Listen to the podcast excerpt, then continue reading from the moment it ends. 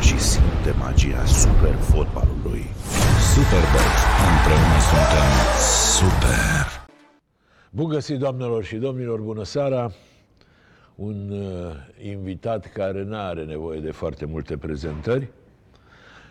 Uh, una dintre cele mai mari atlete din istoria sportului românesc și mondial, în seara aceasta, în fața dumneavoastră, și îi zic bun venit, este vorba despre Gabriela Sabo, actualul director general al CSM București. O știți, nu e uh, un compliment adresat unei doamne, nu e un bilet de favoare, când spun că Gabriela Sabo este una dintre cele mai mari campioane din istoria atletismului românesc și mondial și constat că s-a mai îngrășat. Asta, asta e prima observație. Vai de mine. Înainte de toate, bună seara și bine v-am găsit și mulțumesc tare mult pentru, pentru Bine ai invitație. venit, Gabi. Chiar sunt extrem de onorată să fiu în această seară alături de dumneavoastră și de cei care ne privesc uh, în acest moment. Acum aș vrea să rectific puțin. Din 1991 și până când m-am retras din activitate, am câștigat tot ce se poate câștiga. A, da, Prima dar mea, nu, de la au nivel fost de și junior. Ani, au fost și ani în care n-ai câștigat. Ba nu, din 1991 și până când m-am retras din activitatea sportivă, am câștigat o medalie la campionatele europene, mondiale sau jocuri olimpice. În fiecare an. În fiecare an. E, La mine No- socoteala era uh, 94-2002. Păi nu, 94-2002 la nivel de senior. La nivel Dar de dacă senior, luăm da. juniorii 91 și până când m-am retras din activitate, am câștigat tot. Tu, că tot sărim de la, începem cu sfârșitul, uh, tu ai fost uh, zărită, selecționată, selectată la un cross al copiilor la Bistrița, nu? Exact, Tu da. fiind bistrițeancă. Da, sunt Bistrița, născută la Bistrița, crescută la Bistrița și în 88, uh, da, am participat la un croș școlar în parcul municipiului Bistrița și întâmplător mergea Jol spre antrenament, că el avea antrenament la stadionul uh, municipal. Uh, Habar nu avea că e crossul, crossul școlar, pentru că n-a fost anunțat în sistemul sportiv de la nivelul Bistriței, că erau, între șco- erau competiții de-astea între școli. Cert este că am câștigat, m-a văzut, m-a zărit, m-a întrebat dacă îmi place atletismul, habar nu aveam ce înseamnă atletismul, m-am dus fericit acasă cu diploma uh, pe care am câștigat-o și am arătat-o tatălui și i-am cerut voie dacă pot să merg a doua zi la, la stadion. Și din acel moment, dacă mă întrebați ce aș fi făcut în afară de sport, la momentul respectiv chiar nu știu să vă răspund. Da, uh, pentru cine nu știe, deși lumea sportului uh, cu siguranță cunoaște amănuntul, Joel Gângheș, antrenorul care a remarcat-o pe Gabi Sabo când ea avea 12 ani, este fostul antrenor și actualul soț al, lui, uh, Gab- al Gabrielei Sabo. Uh, Sunt dintre cei, nu foarte mulți, dar privilegiați, care au fost la Znagov, la nunta uh, soților Gheongheoși, să zic așa. Da. Um, Gabi, hai să lămurim un lucru. Ești de etnie maghiară ori nu? Eu sunt uh, născută într-o familie tata ungur și mama româncă. Și mama română. Da, deci sunt într-o familie mixtă. Vorbești ungurește? Nu, nu, nu, tatăl meu niciodată n-a vorbit cu noi, niciun frate de-al meu nu vorbește limba maghiară și nici în familia noastră nu s-a vorbit uh, limba Deci tu, maghiară. dacă vorbesc eu cu tine ungurește, nu înțeleg. Înțeleg câteva cuvinte, este normal pentru că comunitatea de la nivelul Da, Bistriței este împărțită în comunitate maghiară, uh, germană și, și română. Și noi am copilărit, era strada ungurilor, strada nemților și strada românilor, iar noi copiii ne întâlneam undeva la mijloc în parc și ne jucam. și nu era și nicio mai înțeleg problemă, câteva nu? cuvinte, dar să vorbesc chiar nu știu. Și ați Și, fost asta a fost un regret al meu. și Prieteni de mici, deși unguri, români și Categoric, nemți. categoric. Bun, și dar nu de, evita- exemplu, de exemplu, și în grupă la noi era Anne-Marie Schuller, care astăzi trăiește la Munich, Rickmani, Haini, care tot așa, eu, Gabi Savo și celelalte colege, deci eram mixt. Gabi, să nu ocoli răspunsul cu greutatea. Cât, uh, cât ai luat, ca să zic așa? O, dar mă întrebați, ca sportiv aveam 40 de kilograme, concura cu 39 de kilograme, 40? 40 iar în acest moment, da, m, Ce mai- ca să te cântărești la o damigeană, mână, că la 40, nu mergea, urca liftul cu tine? Asta Păi, a fost și un secret de-al meu ca și sportivă, pentru că aveam uh, kilograme foarte puține, uh, nici nu m-am accidentat și zburam pe pistă. Asta a fost unul dintre secrete. Acum, da, sunt undeva la 50-52 de kilograme. Deci ai luat cam 10 kg. Da. Dar spune-mi altceva. Uh, cineva a făcut o socoteală sau poate ai făcut-o chiar tu, că în decursul carierei, uh, terminată în 2004, cum, uh, cum spuneai, ai alergat de două ori în jurul Pământului. Sunt deci peste 80.000 de kilometri da, alergați. Da, socotind că Ecuator are 42.000 cât are, așa Da, ceva. da, de deci două ai făcut de două ori în Exact. conjurul Pământului. Spunem, uh, acum mai alergi sau după ce ți-ai retras, ai mai continuat să faci mișcare? Uh, după ce m-am lăsat de sport, a fost o perioadă când am refuzat. Uh, mintea mea se oprea la un moment dat după 5-10 minute de alergare. Uh, la un moment dat m-am reîntors înapoi în par să alerg pentru că na, am simțit nevoia și și astăzi simt nevoia de mișcare. Nu mai alerg în fiecare zi, fac orice fel de mișcare, mă plimb, merg cu bicicleta în not sau uh, alerg, dar nu mai alerg în fiecare zi și nu mai mi-am pus așa target de kilometri. Când eram sportiv, cineva m-a întrebat câte ore te pregătești și zic eu nu mă pregătesc ore, eu mă pregătesc kilometri. Iar astăzi dacă cineva mă întreabă dacă mai alerg mulți kilometri, nu mai alerg mulți kilometri, alerg, nu știu, 30 de minute, Acum care în 30 de alergi minute la timp, pot nu să la fie distanță. 5 km, 4 km, adică fac lucrurile cu o foarte mare plăcere și uh, dacă mă mișc sau fac mișcare, o fac ca să mă simt bine, nu să mai transpir, nu să mai, știi, să fac Da, un da, am efort înțeles. supraomenesc. Auzi, Gabi, sincer, totuși, uh, viața ta a fost alergarea. Ai alergat atâția ani. N-ai simțit niciodată nevoia să te oprești? Adică, uh, cum să zic, n-a fost senzația aia de prea mult? Când făceam sport, Da, da. Uh, nu, pentru că, uh, știți, m- uh, mentalul nostru sau, uh, sau i- cum să vă spun ca să, să...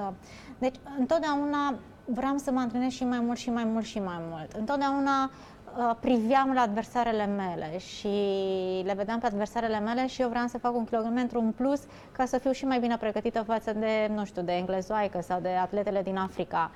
Până la un moment dat, când Jolt și-a dat seama că s- exagerez în, în stilul ăsta de, de antrenament, pentru că de multe ori treceam peste ceea ce îmi, uh, îmi uh, indica el ca și antrenament.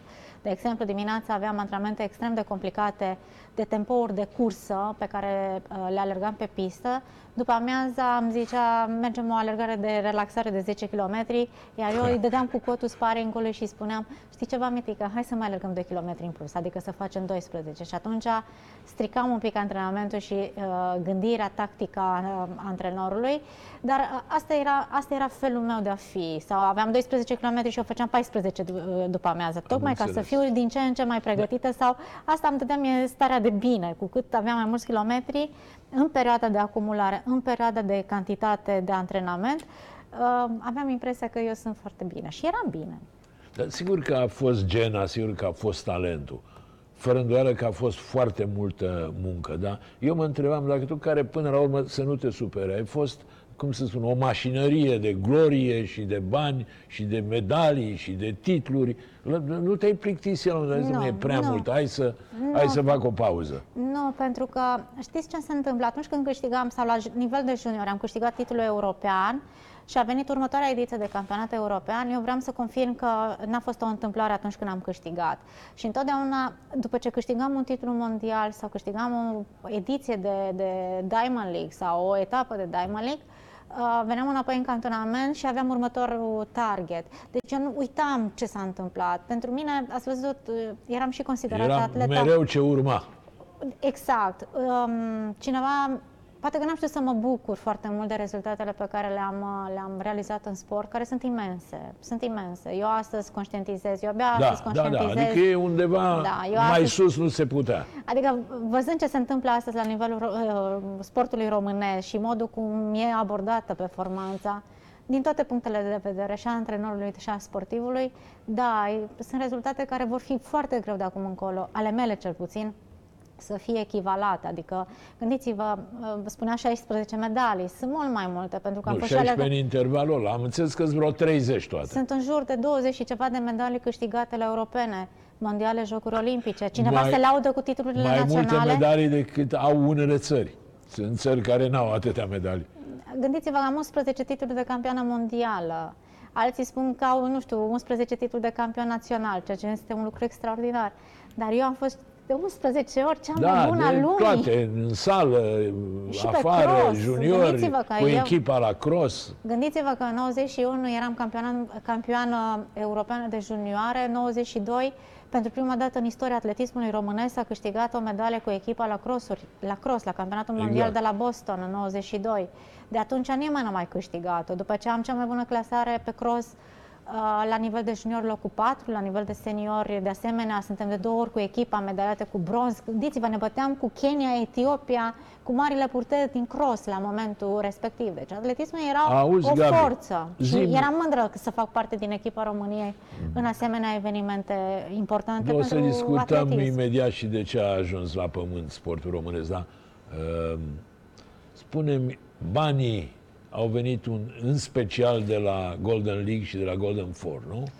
Știți cum e? De multe ori pentru mine, acum ca și din poziția și de ministru pe care am avut-o, dar și de Da, conducător, timp de, de aproape multe ori 2 ani, Gabi Saba a fost ministrul De sportului. multe ori când semnezi uh, referatele pentru indemnizații și pentru remunerația sportivilor este Doamne, eu a trebuit să câștig campionat mondial și nici atunci n-am câștigat banii respectiv.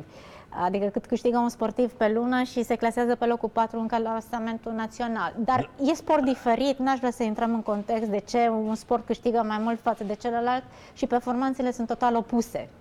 Dar uh, se consemnează, și tu poți să mă contrazici, că ai avea în bancă 6,6 kg de aur. E adevărat? Am Un, câștigat uh, lingou. atunci, da, în 90 și Sau mai multe lingouri. În 97. În 97 am câștigat uh, Golden Four, a, după ce a devenit uh, Golden uh, League? Golden League, da. Și atunci am împărțit 20 de kilograme de aur Cu cu Kip Hish- Keter. Nu, cu Hisham El Garun și cu nigerianul Fr- uh, Frankie Fredericks. În, 96, în, uh, în 99 am câștigat uh, Golden Four-ul, n-am avut voie să pierd nicio cursă, 7 din 7 și erau foarte complicate cursele. Da, asta că pentru știți, cine nu uh, știe, era erau o finale de suită campionat mondial. de șapte curse, trebuia să le câștigi pe toate. Pierdeai una singură, nu mai luai bani. Nu mai luai, da, Mă era rog, eliminat din, din circuit.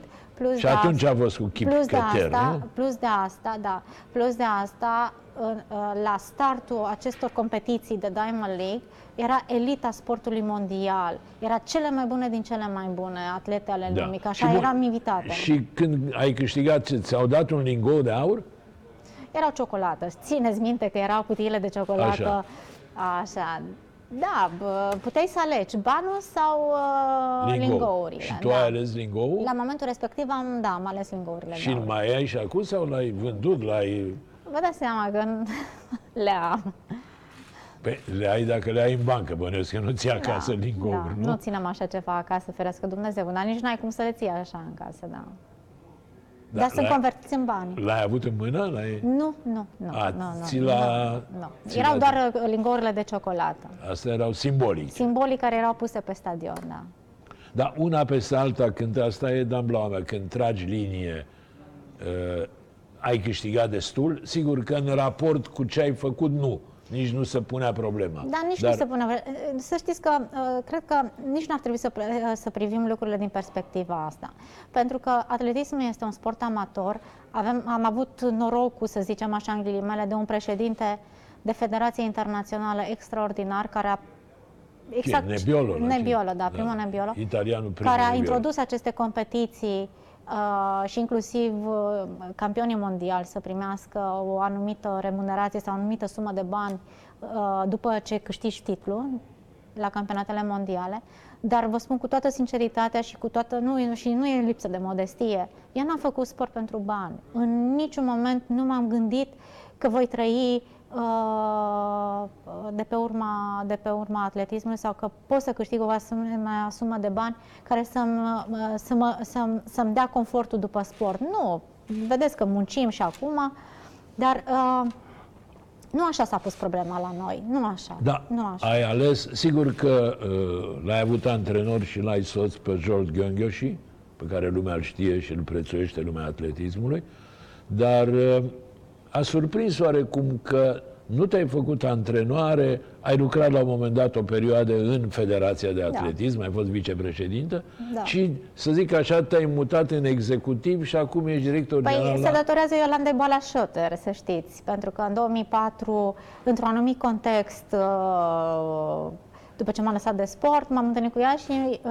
atunci, de fapt, m-a invitat să lucrez alături de ea la Federația Română de Atletism, probabil că ea și să învăț partea asta administrativă. Și așa am rămas în sport. Avea o fund... are o fundație, mă rog, Că era fundația... atletismul românesc și Fundația, Atletismului a Românesc. rămas, da. a fost cu adevărat un monument, Iolanda Balaș. Și nu numai că a fost un monument, dar este mentorul meu, a fost mentorul meu, Dumnezeu să o odihnească.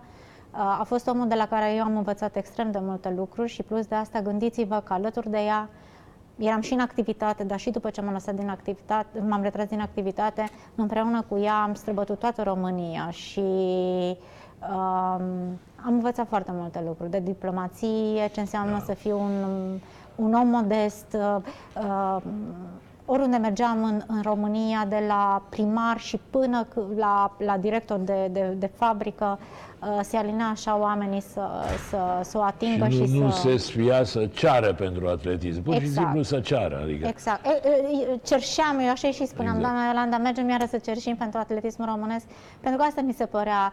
Gândiți-vă că Federația Română de Atletism este făcută de Iolanda Balașoter, tot așa din umblat prin țară, mergeam împreună la Buzău să luăm geamuri, la Piatra Neamț am mers să cerem uh, ciment, uh, Gresia vorbești de de, la... clădirea care e la Clădirea, șosea. da, da, da, care este una dintre cele mai frumoase federații din uh, uh, sportive naționale, plus de asta stadionul. Uh, De exemplu, pentru stadionul de la Sfântul Gheorghe, ne-am dus împreună pentru că trebuia să mai se plătească o anumită sumă de bani destul de mare pentru perioada respectivă și ne-am dus la primul ministru a României de la acel moment și din fondul de rezervă ne-a dat o anumită sumă de bani, de fapt mărci erau atunci, mi se pare vreo 200 și ceva de mii de mărci, ca să putem să acoperim costurile și să plătim furnizorii din Germania pentru Da, A pistă. fost o femeie extraordinară. Eu mă aduc aminte, scoteați atunci, nu știu dacă mai scoateți și acum, o revistă, o- o scoteam împreună cu Nae Mărășescu, care se chema Atletismul. Eu știți că nu mai merg pe la Federația Română de Atletism de foarte mult timp. Discutăm și asta. Da, și îmi trimitea la Și redacție nu știu de ce această se întâmplă revistă. la atletism. Chiar nu știu ce se întâmplă la atletism.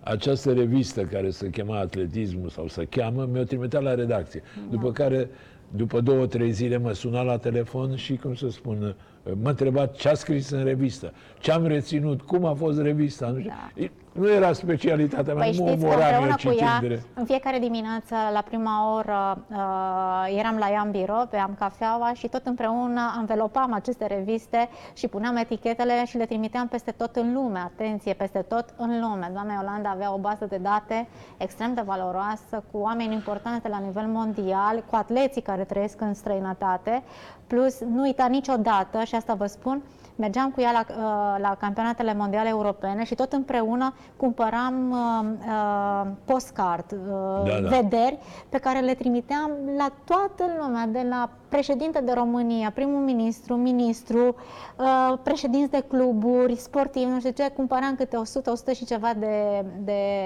uh, vederi și le trimiteam uh, în Bun, România. Găbiță, de ce zici că nu mai ai nicio legătură cu atletism? Nu e păcat? de- Nu, eu nu, nu, eu nu. Am rezervele mele și Da, nu din puneți, ce vă pornesc rog, nu, aceste deci nici rezerve? n-aș vrea să mai. Nu, nu, nu.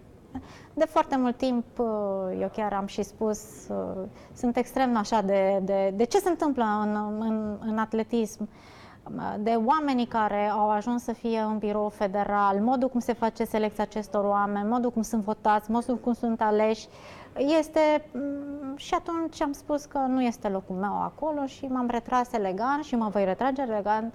Nu mai particip la niciun eveniment, nu că nici nu suntem măcar invitate la campionatele naționale. Dar nu știu dacă trebuie cineva să-ți facă o invitație să te duci la un campionat național de atletism. Dar sunt, sunt tristă. Sunt Bine, tristă. Și campionatele atunci- de atletism acum sunt uh, într-o trist, într-un trist anonimat. Da, adică dar eu nu mai altă particip. dată... Nu mai particip și o să treacă foarte mult timp de acum încolo să mai par... Adică să, să cal pragul Federației Române de Da, Atletism. Jold lucrează încă... nu, în... nu lucrează în atletism, nu. Nu lucrează în atletism. Lucrează pentru era, atletism. la un moment dat Este antrenor de atletism. federal, nu? Da, da, Jolt a plecat de foarte mult timp din federație. Deci, practic, familia Gheonghe și să zic Eu așa, nu- da. e certată cu federația. Nu, Doamne ferește, nu, hai să nu punem așa problema, eu nu m-am certat cu nimeni. Doar că ce se întâmplă în ultima perioadă în atletismul românesc, am considerat că trebuie să stau puțin lateral. Da, e, e clar. Deci e ceva care, cum să spun, care te sau vă deranjează. Nu, nu mă deranjează. Atenție, pe mine personal, ca și o- om, nu mă deranjează. Este doar... uh, um, Este oglinda atletismului românesc. Ce se întâmplă astăzi în federație este și oglinda federa- uh, atletismului la nivel național. Și atunci pe mine de ce să mă deranjeze dacă pe oamenii din România, uh, membrii, uh, antrenorii, pe sportivi nu-i deranjează. Pe mine de ce m-ar deranja? Ca și fost atletă până la urmă, că așa ni se spune, suntem fost atlete. Și când ni se face onoare, mie cel puțin, mi s-a dat de înțeles că ni se face onoare și când ni se, răs- uh, că, uh, ni se răspundă la telefon. Bun, dar am avut pleiada aia de, de campioane, cum să spun, nepereche, ca să folosesc un termen. Tu, um, eu știu, Doina Melinte, uh, Paula Ivan, uh, Fița Lovin uh, și, cum să spun, uh, fac o nedreptate că sunt mult mai multe. Uh, Te, te mândreai când vorbeai despre atletismul românesc și în special despre cel feminin. Acum e praf și pulbere. De ce? Exact. Păi când intrai în Federația Română de Atletism, uh, da, efectiv avea emoții. Avea emoții că intri în, într-o asemenea, într-un asemenea muzeu de performanță. Da, e adevărat, aveam, cum să spun, uh, Pe la când- fiecare colț o campioană mondială, o campioană olimpică, o campioană Da. europeană. Azi nu mai avem nimic. Cum să explicați? Sigur, tot sportul românesc este în picaj. Da, nu, dar, Dar- dar declinul atletismului nu trebuie să-l căutăm de ce suntem aici. Declinul atletismului a început cu foarte mulți ani în urmă, chiar din perioada mea, dacă uh, v-ați uitat un pic uh, în uh, ce se întâmpla în spatele meu, nu, nu venea nimeni de acolo. Adică m, pe proba mea, cel puțin la 5.000, 3.000, eram eu cu rezultatele pe care le aveam, iar în spatele meu era undeva foarte, foarte departe. Deci declinul vine de foarte mult. Pentru că atletismul este un sport greu. Vreunul din recordurile tale mai e și azi în picioare?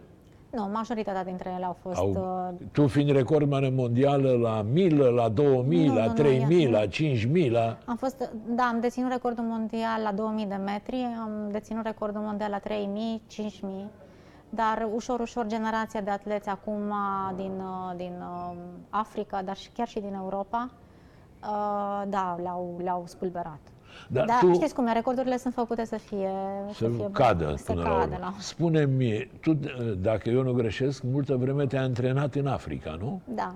Dar de ce? Ca să te obișnuiești cu stilul uh, africanelor care erau în detentă sau... N-a fost un moft. Uh, lumea considera că eu uh, am plecat acolo uh, din mofturi, că nu, nu, n-a fost moft, dar gândiți-vă că la un moment dat lucram la nivel de foarte mare calitate și finețe. Și ca să pot să fac față uh, rezultatelor pe plan mondial și mai ales să pot să fac față adversarelor din, din, din Africa. Știți foarte bine că în momentul când eu alergam, Africa nici n-a contat. Da, sigur. Africa, Etiopia, Kenya n-a contat. După Iar ce m-am acum retras dă din activitate, Africa dă au ora început- exactă acum în Exact. atletism. Uh, Africa, atletele din Africa, după ce m-am retras eu, din nou au venit și au dominat semifondul, dar 11 ani nu au dominat semifondul, am dominat uh, eu, Gabi Sabă, europeană. Bun, spunem încă un lucru, Gabi, că uh, m-a întrebat cineva, un ziarist străin, o dată n-am știut ce să-i răspund. Și zicea așa, domne, era mai specialist în atletism decât mine, ceea ce nici nu era greu. Și zicea, domne, o tot urmăresc pe, pe Gabi Sabo, zice, când se apropie cursa de final, toate alergătoarele sunt obosite. Gabi Sabo parcă atunci renaște, Da. iar sprintul ei este cu adevărat devastator. Cum Dumnezeu făceai? Adică să alergi 4500, 4600 de metri, înțelegi? Și la un moment dat, cum să, în loc să cobori, tu să, să alergi mult mai repede și Aici trebuie să-i să puneți câștigi. întrebarea lui Jol, nu mie, pentru că el era, să zicem așa, în ghilimele, creierul, omul strategul care uh, gândea minuțios fiecare Dar cum antrenament de în făceați parte. asta? Adică- Uh, acum, uh, De unde aveai tu rezerve la 4600 de metri? Acum vreau să vă spun, poate că nu e un secret, dar unul dintre avantajele mele sau așa, este că am avut un antrenor care a venit din probele de sprint, Jol vine din probele de sprint, el a fost alergător de 110 metri garduri și foarte multe elemente din școala de sprint mi le-a dus în probele de semifond. Plus de asta, antrenamentele care a făcut diferența. Eu eram o atletă care oboseam la tempo încet, aveam o zonă aerobă foarte ridicată, și uh, eu dacă, uh, de exemplu, să le spun acum la atleții din generația asta că eu la 4 minute pe kilometru oboseam, uh, nu cred. Deci ritmul meu de alergare, câte 16 km, 20 de km, era undeva între 3,45, 3,50 de alergare de durată, cum îi spunem noi. Deci eu într-o oră alergam undeva la 16 km. Aveam aerobul foarte sus, adică eu oboseam la 4 minute. Zim. Și în cursele mele intense îmi plăcea să merg, să impun un ritm foarte alert în prima parte a cursei, tocmai pentru că sita se cernea și rămâneam cele mai bune dintre cele mai bune pe final și știam că am sprintul și pregătirea în așa fel încât să nu pierd cursa. A, era un antrenor dur? Vă certați? Te certa? Niciodată. Țipa la tine? Să știți că uh, Jolt a avut uh, o prestanță extraordinară, a impus un respect foarte mare în antrenament și niciodată, uitați-vă la mine că eram un monstru în, în atletism, în sensul da, da. Uh, de, uh, de valoare, de, de valoare glorie, așa. De... Nu mi-am permis niciodată să-i spun antrenorului nu fac, nu pot, nu ies la antrenament, este prea mult sau este prea... Câteodată mai și spuneam, Jolt, nu te supăra, dar eu pentru 8 km sau 10 km nici nu mă îmbrac. Adică ori ne antrenăm, ori nu ne antrenăm. Știți? Deci asta era și plus da, de asta... Gabi, a țipat vreodată? Te-a înjurat vreodată? Că antrenorii mai înjură. Nu, deci nu știu cum să vă spun, dar la noi nu a existat așa ceva pentru că nu, eram atleta, adică eram atleta care uh, tu făceai mai mult decât își cerea antrenorul. Exact, dacă a, la un moment dat, ca să înțelegeți, venea cu mașina și se punea în față ca să ne oprească din antrenament și să ne reducă ritmul de alergare. Deci eram omul care, adică nu avea de ce să țipe. El dacă țipa, țipa să, ori să alerg mai încet la antrenament, ori să mă opresc din, din, din antrenament, că este prea mult. Și unde alergai? Prin junglă? Pe unde alergai? în Africa de Sud erau, imaginați-vă, șosele de pământ. Unde, în ce zonă? Eram Că știu destul de bine Africa de Sud.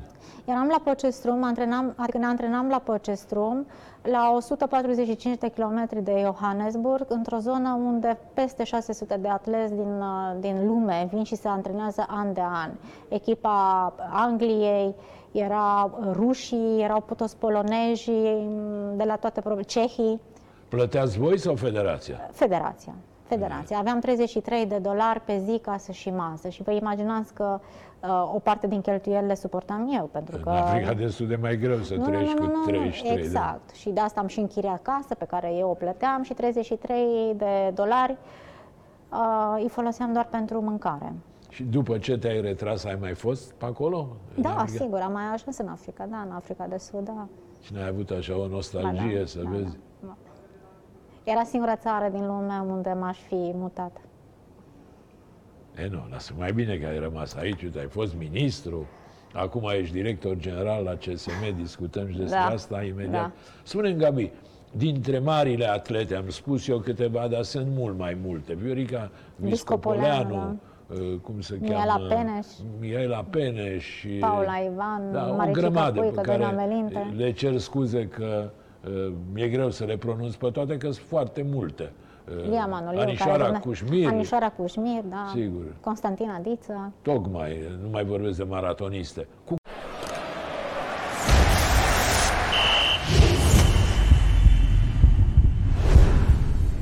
joacă și simte magia super fotbalului. Superbox. Împreună suntem super. Care ești mai prietenă? Tu, în general, dacă eu nu greșesc, tocmai pentru că te-ai rupt de atletism, cum să spun, nu ești foarte in, ca să zic așa. Dar nu există prieteni. Adică, nu știu, vorbesc cu toată lumea cu care... Cu care... Dar n-ai o prietenă anume? Nu, Sau nu, mai... nu, nu. Asta adică nu, nu vă imaginați că facem vacanțele împreună sau, nu știu, sărbătorile împreună sau... Nu, nu, nu. Dar, spunem, Jolt, Jolt a avut întotdeauna probleme cu federația. Tu consideri Nu, dar că... spuneți asta că am avut întotdeauna probleme cu federația, că nu e așa. Ba da, cum să spun, n-a fost întotdeauna în grațiile celor care au condus Păi nu, federația. pentru că mentalitatea unui antrenor de o asemenea elită este total diferită. Pentru că performanța se clădește diferit, se, uh, se, se gândește total diferit, se abordează din alte puncturi, uh, din alte unghiuri, ca să poți să fii cel mai bun din lume. Dacă vrem să fim doar să ne calificăm la europene, mondiale, jocuri olimpice, atunci este o altă discuție. Dar ca să știți, Nici mentalitatea asta nu prea reușim, nu te supăra. pentru că noi sau generația de sportivi până la un anumit punct eram, eram uh, uh, uh, cum să zic, uh, uh, pregătite atât fizic și, și mental să mergem la medalii, nu să ne calificăm la o secundă și după aceea vom vedea ce va fi acolo. Doar am participat. Adică să nu. fim fericiți că prindem finala, Deci, fără să avem vreo șansă la medalie sau la... Da, nu, era asta așa e, ceva. ce va în- fi finalistă, intră în primele 12. Asta și nu ne spune bucurăm nimic. după aceea ce o să fie. Vedem noi ce va fi acolo. Deci nu, noi n-am, n-am, n-am fost așa clădite și n-am fost așa pregătite. Da, am înțeles, era o altă mentalitate. Zi-mi, um, dintre toate astea marile campioane, care, uh, cum să spun, a fost modelul tău, idolul tău, ai admirat, afară de Iolanda Balaș, ai admirat pe cineva în mod special? Ai fi vrut să alergi precum, ceva de genul ăsta? M-am inspirat, să știți. Pe mine m-au inspirat foarte multe generații pe care le-am urmărit de-a lungul timpului, de când eram copil și de când am uh, dat pentru prima dată nasul cu, cu sportul și cu atletismul. Și atunci, de exemplu, m, eram copil și citeam cu mare drag cartea scrisă de Ion Puică despre Maricica Puică, cum s-a antrenat ea în Baile Felix, la cross, la crossul Mon- și m-a inspirat. După aceea, când am ajuns la lotul național, de asemenea, am văzut ce înseamnă atletele de nivel mondial, care erau uh, în pregătire la Băile Felix și mi-am dorit și eu să ajung ca și ele. Deci da, pe mine m-au inspirat foarte mult atletele noastre și mai ales că am avut această posibilitate de mică să fiu în mijlocul lor. În 1992 aveam doar 16 ani, iar uh, federația uh, deja m-a aruncat să mă pregătesc la nivelul de lot de senioare și uh, eram în cantonament alături de ele în Maroc, la Ifran, de exemplu, după aceea la, la Fon Romeo în Franța și mă antrenam cu ele și am văzut ce înseamnă abordare și pregătire ste- uh, pentru Jocuri Olimpice, pentru că echipa uh, din 92 se pregătea pentru Jocurile Olimpice, alături de doi nameninte care era acolo. E și alte nume. vreuna al cărei stil se apropie de al tău? Nu, nu, eram total diferite. Tu, tu erai de altfel cea mai subțire, cea mai mică, cea mai filiformă, 40 de, kilome- Da, de da. kilograme. Da, da, eram total diferită ca tehnică de alergare și ca uh, Da, pentru că Constituția. toate erau mult mai robuste, mult mai Erau- solide, mult mai... da, da. Tu da. erai așa, o părere, erai o, un fum, ca să zic. Eram, da, eram, da. La Eu un și moment- sportivele din Kenya și din Etiopia eram de, eram de același, de același uh, fel. La un moment dat ai declarat așa, m-am, uh, mi-am făcut lecțiile. N-am știut să mă bucur suficient de succes. Da. Ce ai vrut să zici? Păi, n-am știut să mă bucur de, de rezultatele astea imense pe care le-am realizat în sportul, în sportul românesc și pentru sportul românesc. N-am Da. știut uh, să mă bucur, pentru că uh, imaginați-vă că intram în cantonament în luna noiembrie, luna februarie la început ieșeam în competiții, veneau campionatele europene sau mondiale de sală și trebuia să particip. După aceea, din nou, veneam, a, m, veneam acasă, stăteam o săptămână, intram din nou în cantonamentul de pregătire de primăvară, la finalul lunii mai ieșeam în competiții și trebuia să țin așa până în luna septembrie. Da, nici Și nu în aveai... septembrie, și în septembrie veneam acasă și fugeam la Eforie Nord să fac recuperarea Știi ce se medicală întâmplă, pentru... Gabi? N-aveai timp să te bucuri de succese, că trebuia să obții altele. Aveai de câștigat încă alte da. și Da. alte curse, Da. știi? După care veneam din nou în septembrie, stăteam, uh, Stăteam o lună de zile, trei săptămâni stăteam la, la Eforie Nord, că acolo mergeam să fac uh, uh, tratamentul medical și recuperarea medicală și de asta am și, poate că unul dintre secretele mele de ce am avut așa o longevitate lungă în sport este că nu m-am accidentat niciodată și n-am avut niciodată accidentări. Eu nu știu ce înseamnă să fi fost accidentat. Într-adevăr, am căzut la un moment dat în pâinile Felix, peste calea, la, la calea ferată și uh, am făcut o desprindere de cartilaj care ar trebui să fie operat. Dar am alergat, uh, am alergat cu durere în genunchi la momentul respectiv și am operat la final de sezon la doctorul Filipescu.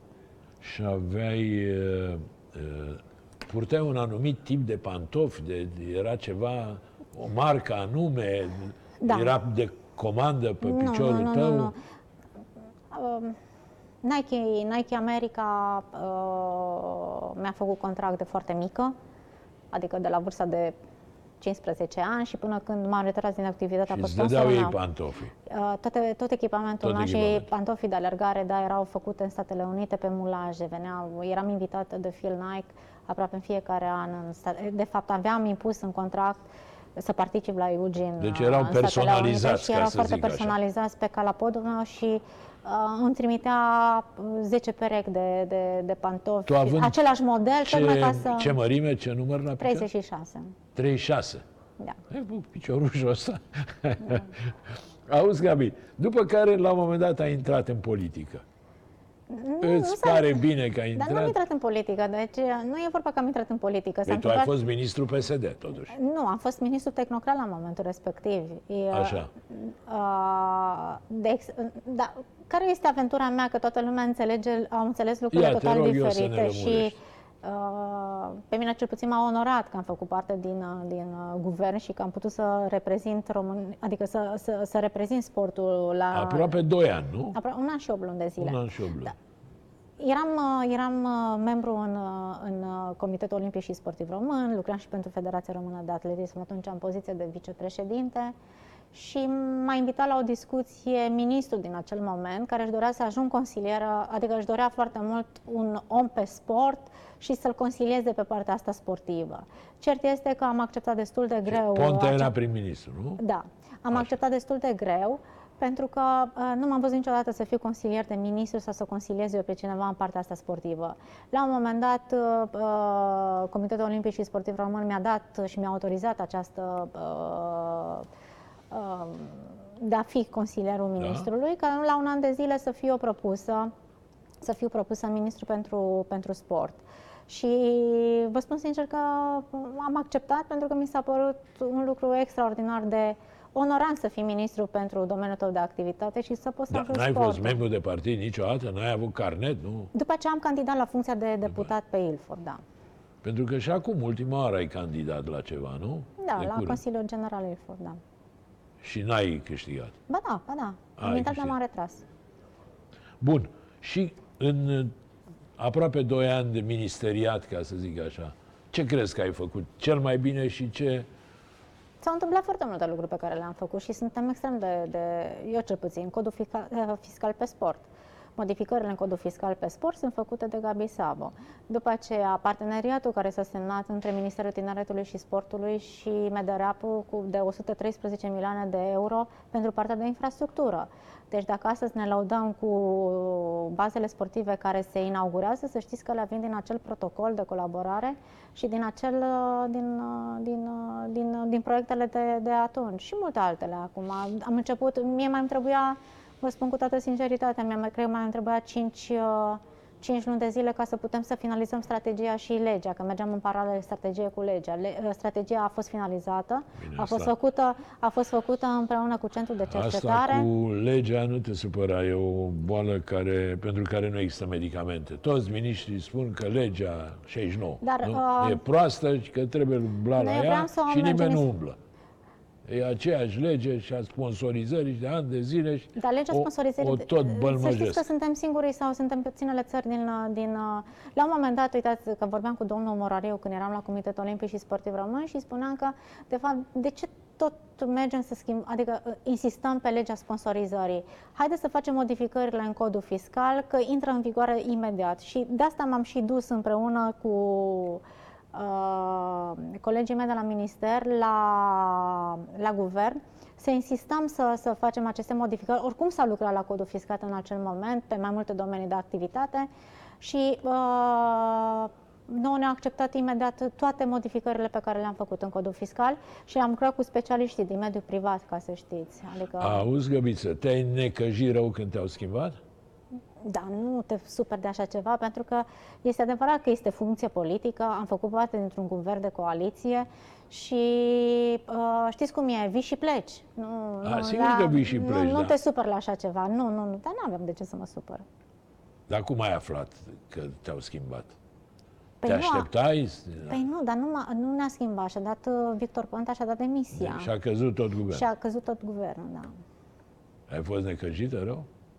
Da, vai, dar îmi puneți niște întrebări. Nu, dar n-ai de ce să fii supărat, pentru că uh, o funcție de ministru este că intri pe acea ușă și uh, nu știi când ești. Mâine, poi mâine putea să fii remaniată, puteam să, nu știu, să fac niște tâmpenii în care să aduc prejudicii de imagine uh, asupra guvernului și atunci te remania, dar nu, nu n-a Da, fost așa. una peste alta, dacă faci bilanțul celor uh, cât 20 de luni, 18 luni, e- ai fost mulțumită de ce ai făcut la minister? Da, da, da, da. Și împreună cu Carmen Tocal am lucrat foarte bun. Adică ea, ea era cea care gestiona partea sportivă și da, Adică am făcut împreună lucruri rămăsese minunate. sportul românesc pe mâna a două femei, Da, da. Gabi s-a Sabo întâmpl- și s-a Carmen întâmplat- Tocală. Și vreau să vă spun că atunci sportul chiar uh, am și susținut partea sportivă. Uitați că mă întrebați ce am mai făcut.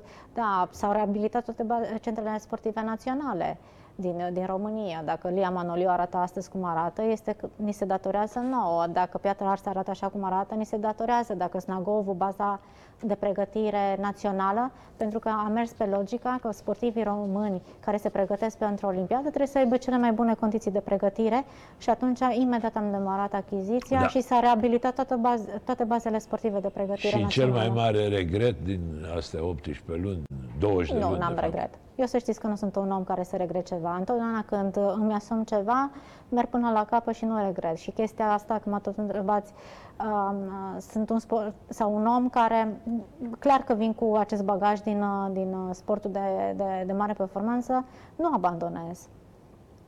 Și nu-mi place să abandonez. Adică dacă mă retrag, mă retrag, dar nu abandonez niciodată cursa. Da, asta e sigur, asta te-a învățat uh, sportul și e o lecție de viață foarte... Da, pentru că Foarte vă imaginați important. în sport dacă aș fi abandonat o singură cursă, atunci stereotipul de dinamic ar fi s-ar fi reactivat de fiecare dată atunci când dădeam de greu. Și de asta nu știu A să fost abandonez. o, o poveste, mă rog, nu foarte plăcută, nici foarte clară, de-aia vreau să te întreb. Prin 2003, în mașina ta, undeva în sudul Franței, Hmm, sau ce a fost cu povestea aia? A fost o poveste care n-aș vrea să mai, să mai discutăm, o poveste care a fost o scenare la momentul respectiv și abia după foarte mulți ani de zile mi-am dat seama. Era vorba că doamna doctor Conea mi-a uh, dat medicamentele de lot național, uh, mașina mea din ța- uh, că trebuia să închiriez mașină în Franța uh, și am rugat pe cineva din România să-mi aducă mașina, care era mașina primită după Jocurile Olimpice, era frumoasă, cu numele meu pe ea, cu medalia olimpică și vă dați seama, într-un centru de pregătire, era ceva foarte onorat pentru mine să am mașina acolo.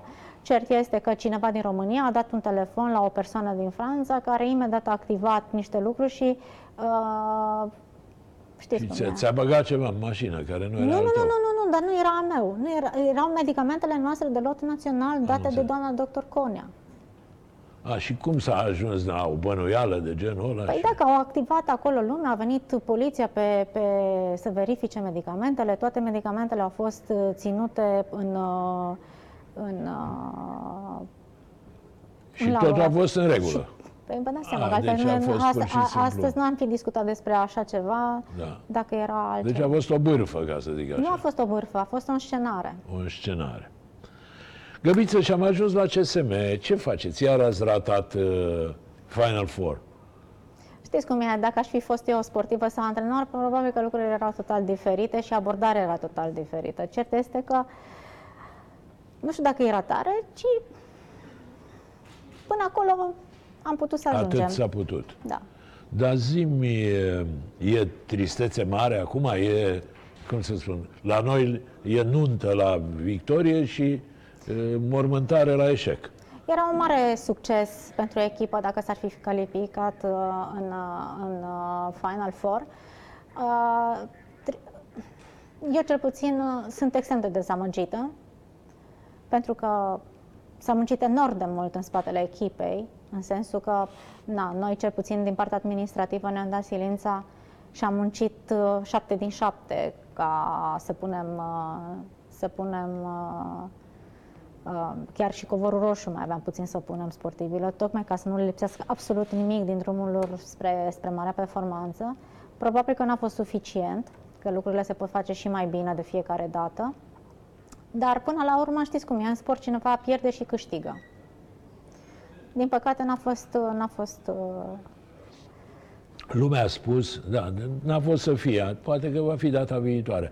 Lumea uh, zice, mă rog, șoptește, am auzit că de fapt, tu ai ajuns director general la CSM datorită prieteniei cu doamna Firea, fosta primăriță. E adevărat sau? Eu după ce m-am retras, adică după ce am plecat din funcția de ministru al tineretului și sportului, am lucrat în mediul privat. Este adevărat că am primit telefonul din partea uh, doamnei primar de la acel moment să-mi ofere această, această Uh, poziție la CSM, să știți că m-am gândit trei luni de zile dacă accept sau nu accept. Te-a surprins propunerea? Nu, nu m-a surprins. Nu, nu m-a surprins. Și a treb- uh, de trei ori mi s-a, mi s-a oferit această funcție și a treia oară am acceptat-o. Da, interesant, da. Ați avut la un moment dat tot felul de probleme. Ați dat pe niște oameni afară, v-au dat ei în judecată. Noi n-am dat afară oameni. S-a schimbat organigrama. Așa.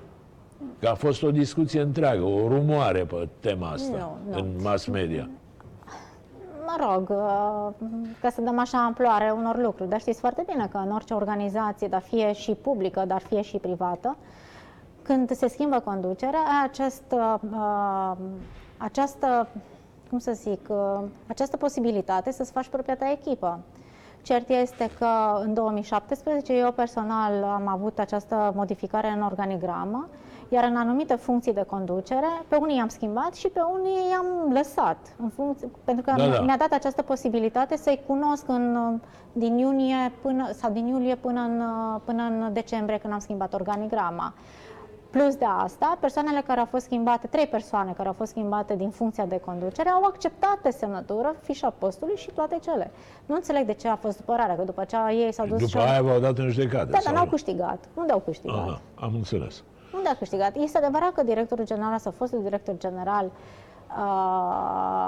uh, n-a acceptat o poziție din organigramă și atunci uh, ne-a dat în judecată și într-adevăr a câștigat și l-am repus pe funcție, dar în rest nu. În da, rest, spune, doar, trei persoane, doar trei persoane au contestat la moment, după, după ce și-au asumat pe semnătură fișa postului și noua poziție, după ce au contestat în tribunal. Dar asta este o altă discuție. Spune, te consider o șefă dură? Așa când mă uit la tine, nu cred că poți să fii, da.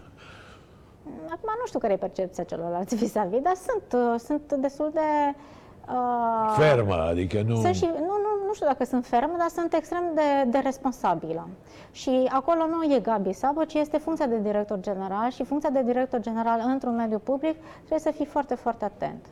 Bun, a plecat Gabi Firea, a venit uh, Nicu Jordan, care la un moment dat a zis că nu va mai subvenționa echipa de handbal, știi bine. După aia s-a întors. Ai discutat da, cu actualul da, primar? Da, ai... da, da.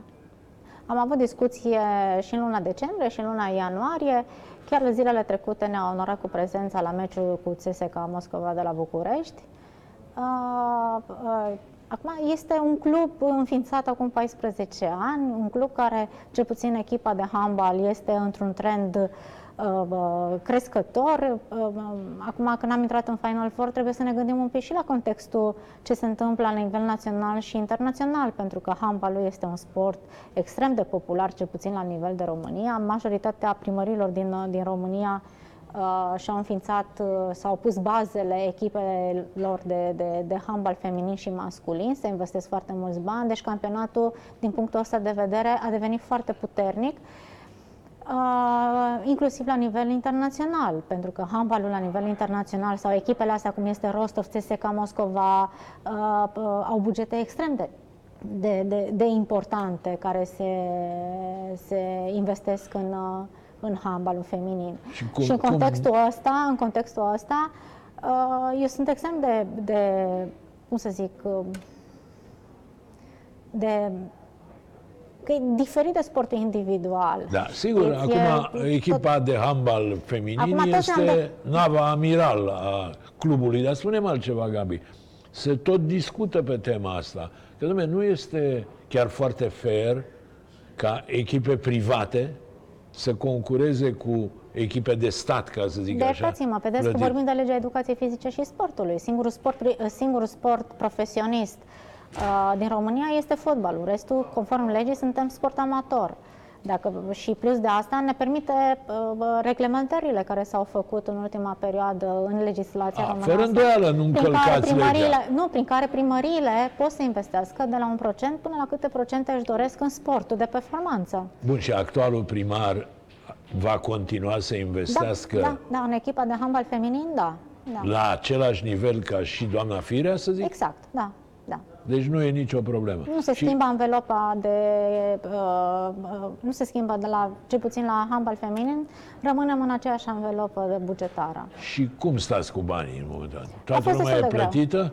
A fost destul de greu, a fost o perioadă destul de, de, de grea din punctul ăsta de vedere, pentru că uh, uh, uh, primăria municipiului uh, București nu-și colectează propriile taxe ci le primește de la Ministerul de Finanțe. Iar în 2019, din luna februarie, uh, au fost acele discuții între Ministerul de Finanțe și Primăria Municipiului uh, București, în care nu și-a mai primit cotele uh, lunare, uh, așa cum erau stabilite uh, prin lege, și automat și noi, subordonatele, am avut de suferit. Și Deci am avut n-au întârzieri, venit și am bani, avut deci- întârzieri, și am avut Da. întârzieri. Asta nu înseamnă că nu am făcut noi suntem un club care uh, avem sponsori destul de consistenți comparativ cu, cu alte echipe de la nivelul României, dar nu sunt bani suficienți ca să acoperi cheltuielile uh, de pregătire, de organizare de, de, de competiție. Și atunci, da, am avut aceste întârzieri, da. Sincope, ca să zic așa. Da. Dar spune Care a Găbiță, fost grele, să știți, a fost foarte greu să trecem peste ele, pentru că este foarte greu să-i spui unui sportiv care este um, în, în plin efort. Știți că luna asta noi n-am primit banii de la primărie să vă plătim remunerațiile Da, el- conform contract. el așteaptă să-i dai Dar, bani, nu dar, interesează. dar au văzut că, dar au văzut că uh, pe parcurs, uh, știți, și dacă avem întârzieri, nu suntem bancă privată, adică nu suntem companie privată, la un moment dat, uh, conform contractului, trebuie să ne onorăm uh, promisiunile din contract și s- fetele au văzut că, și chiar și ceilalți sportivi din club au văzut că na, ne, adică primăria face eforturi foarte mari ca să ne livreze subvențiile, alocațiile lunare, Bine, acum- care să ne permită să facem aceste Fără să cheltuieli. te superi pe mine, lumea zice că sunt salarii cam mari la CSM București, în raport cu performanța care, iată, este al doilea an consecutiv, nu când se ratează Final Four, și cu mult ghinion, că acum s-a ratat la numărul de goluri marcate în deplasare și nu știu ce. Dacă Să salarii mari... știți că în ultima perioadă, sau eu de când sunt la CSM, sunt foarte atentă la, la remunerațiile care sunt trecute în, în contractele sportivilor. Este și acea, uh, uh, să zicem, comisie de negociere. Toate sumele respective sunt agreate și avizate în Consiliul de Administrație și să știți că sunt extrem de bine Deci monitorizate. nu poți hotărâ tu ce salariu să dai cuiva. Nu, vine antre, echipa și o face antrenorul, adică cu nume, prenume. Sunt 3-4 uh, sportive care sunt uh, nominalizate de către antrenor în strategia pe care antrenorul și-o dorește la echipă, după care intervine coordonatorul de, de, de departament, care este domnul Drăgănescu, care ia legătura cu fiecare sportiv în parte sau cu impresarul, după care uh, uh, sunt ofertele care uh, noi le avem în, în funcție de, de buget, după care sunt renegociate în, uh, în uh, Consiliul de Administrație. A, deci nu e o chestiune foarte simplă și nu e decizia unui singur om. Categoric nu. De când am venit eu la CSM București, de trei ani de zile, așa se lucrează și cred că așa este și normal să se lucreze, având în vedere că vorbim de banul public și banul public, cel puțin în acest moment în care sunt, vedeți uh, în ce context uh, trăim, uh, trebuie să fim foarte, foarte atenți și chiar suntem foarte atenți cu cheltuielile pe care le facem. Cel mai mare salariu avândul Cristina Neagu. Logic, este jucătoarea numărul 1 și a echipei și a României și una dintre cele mai bune din lume. Da? Poți să ne spui cât are salariu? E confidențial, da? lucrăm cu GDPR, nu prea avem voie cu protecția datelor și chiar nu, nu, nu îmi cere să, să vorbesc despre sumele din contract. Nici mie nu mi-ar place ca salariul meu să fie public. Dar al meu e public pentru că este pe site-ul Federației, uh, uh, pe site-ul clubului. Dar, de pildă, față de... Da, e în regulă. Se vorbește de 20.000 de euro, poate chiar mai mult, dar mă rog, valoarea trebuie plătită și la noi și peste tot. Nu, așa e exagerat, nu e chiar așa. Nu sunt chiar 20 de mii. Uh, Găbiță, dar față de uh, Neagu aveți ceva datorii? Sau e cu banii la zi? Că așa, degeaba ai mulți pe hârtie dacă în buzunar n-ai. Avem, avem o întârziere de o lună de zile la echipa feminină. Dar uh, e, um, li s-a explicat uh, că se fac eforturi. Să așteptăm acum să fie, să fie votat bugetul clubului în Consiliul General zilele următoare, pentru că în acest moment este în dezbatere publică. Iar promisiunea din partea domnului primar și al Consiliului de Administrație este că uh, până la undeva Uh, acum e primăvară, asta era discuția că până în primăvară să venim la zi cu toate cheltuielile și uh, nu numai la sportivi, dar și la furnizori. Uh, se, face, se vor face efortul ca fetele și tot clubul să, să intre în normalitate. Dar pe viitor se pare, spuneai tu, vor fi pentru echipa de handbal aceiași bani ca și înainte. Adică pe vremea lui Nicușor Dan, banii pe care îi dădea doamna Firea, corect? Sau se va se va umbla deocamdată, la ei. Deocamdată noi așteptăm să ne fie votat bugetul, care este mai mic față de este 2020. Mic. Da, overall pe club, da, este mult mai mic. Mult mai mic. Da. Da. A, pentru că eu mă aduc aminte că atunci când a fost ales, Nicușor Dan, în una din primele declarații, a zis că nu va mai da atâția bani pentru, pentru CSM. După care înțeleg că a revenit la sentimente da, mai bune. pentru că uh, eu nu l-aș fi sfătuit vreodată să uh, să nu fii atent la această echipă de handbal feminin, pentru că este o echipă cu un brand puternic în Europa. Sunt în primele patru echipe din, din, din uh, Europa și uh, e, adică nu poți să, să închizi un proiect care uh, da, n-ar da bine la imagine, în primul nu rând. Nu numai adică... de imagine, dar mm, vă dați seama, părem, am părea total neserioși și neprofesioniști pe plan internațional.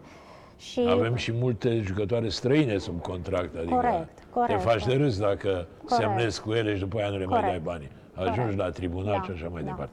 Găbiți, am ajuns la finalul cursei. Am câștigat și cursa Mai asta. sunt multe de spus, pentru că... Ai un minut să spui ce vrei tu. Uite. Păi nu, dar aș fi vorbit mult mai multe la, despre, despre club, despre organizare, despre ce s-a întâmplat de când sunt eu la CSM acolo. Acum ce vrei, să-i, ador- spus, să adormim pe nu, cei care să uită? M-ați întrebat doar de, că, vai de mine câte, da, mă rog, sportivii uh, sunt în pregătire, uh, ne antrenăm, nu avem o bază sportivă a noastră, este clubul care a fost înființat acum 14 ani, uh, fără ca Uh, să aibă sediu sau să aibă infrastructură avem sportivă. o sală la București. Nu avem o sală, ne antrenăm cu chirii peste tot.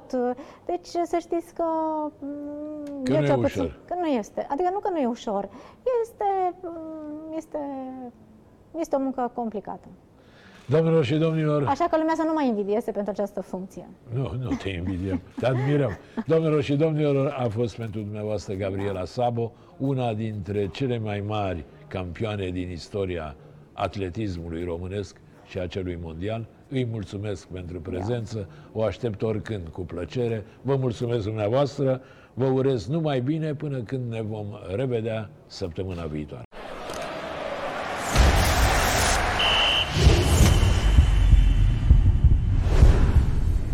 Joacă și simte magia super fotbalului. Superbox. Împreună suntem super.